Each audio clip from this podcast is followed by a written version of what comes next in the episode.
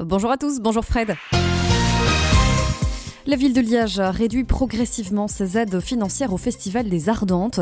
C'est ce qu'on peut lire dans les pages de la Meuse aujourd'hui. Les subsides qui s'élevaient à près de 340 000 euros l'année dernière, dont 180 000 de subsides directs, pourraient disparaître complètement d'ici un an. La réduction des subventions a été justifiée par les investissements déjà effectués par les organisateurs pour sécuriser et adapter le site. Cette année, les subsides directs ont été réduits à 90 000 euros, tandis que les subsides indirects sous forme de prêts de matériel ne seront plus accordés à l'avenir. La décision vise à économiser les ressources de la ville et à encourager les organisateurs à trouver des alternatives sur le marché. Philippe Daudrimont veut interdire les dérogations pour l'abattage des moutons à domicile. La semaine dernière, 768 Liégeois ont sollicité une dérogation pour pratiquer l'abattage rituel d'un mouton à leur domicile.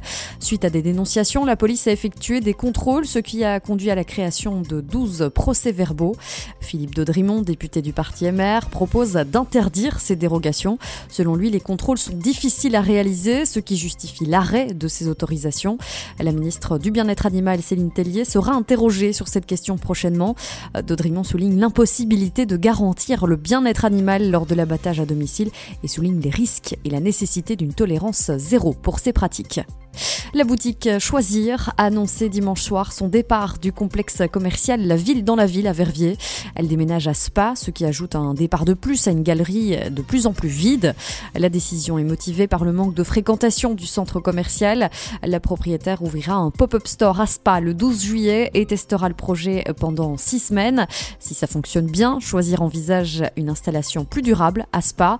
Ce départ vient s'ajouter à une série de mauvaises nouvelles pour la ville dans la ville avec de nombreux autres commerces qui ont fermé leurs portes depuis l'ouverture il y a un an. L'avenir de ce centre commercial est de plus en plus incertain, même si, selon la Meuse, le propriétaire affirme avoir des contacts pour trouver de nouveaux locataires. La commune de Fem prévoit de rénover la place de l'Ewalef dans le cadre de l'appel à projet Cœur de village. Les plans du projet ont été dévoilés et mettent en avant la création d'une piste de pétanque et un accès pour les personnes à mobilité réduite à l'église.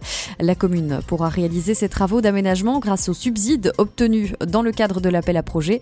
L'objectif de la rénovation est de transformer cette place en un espace polyvalent et convivial. Les voitures seront stationnées en bordure de place tandis que le centre sera sera libre pour accueillir euh, différents événements. Les travaux débuteront au printemps 2024.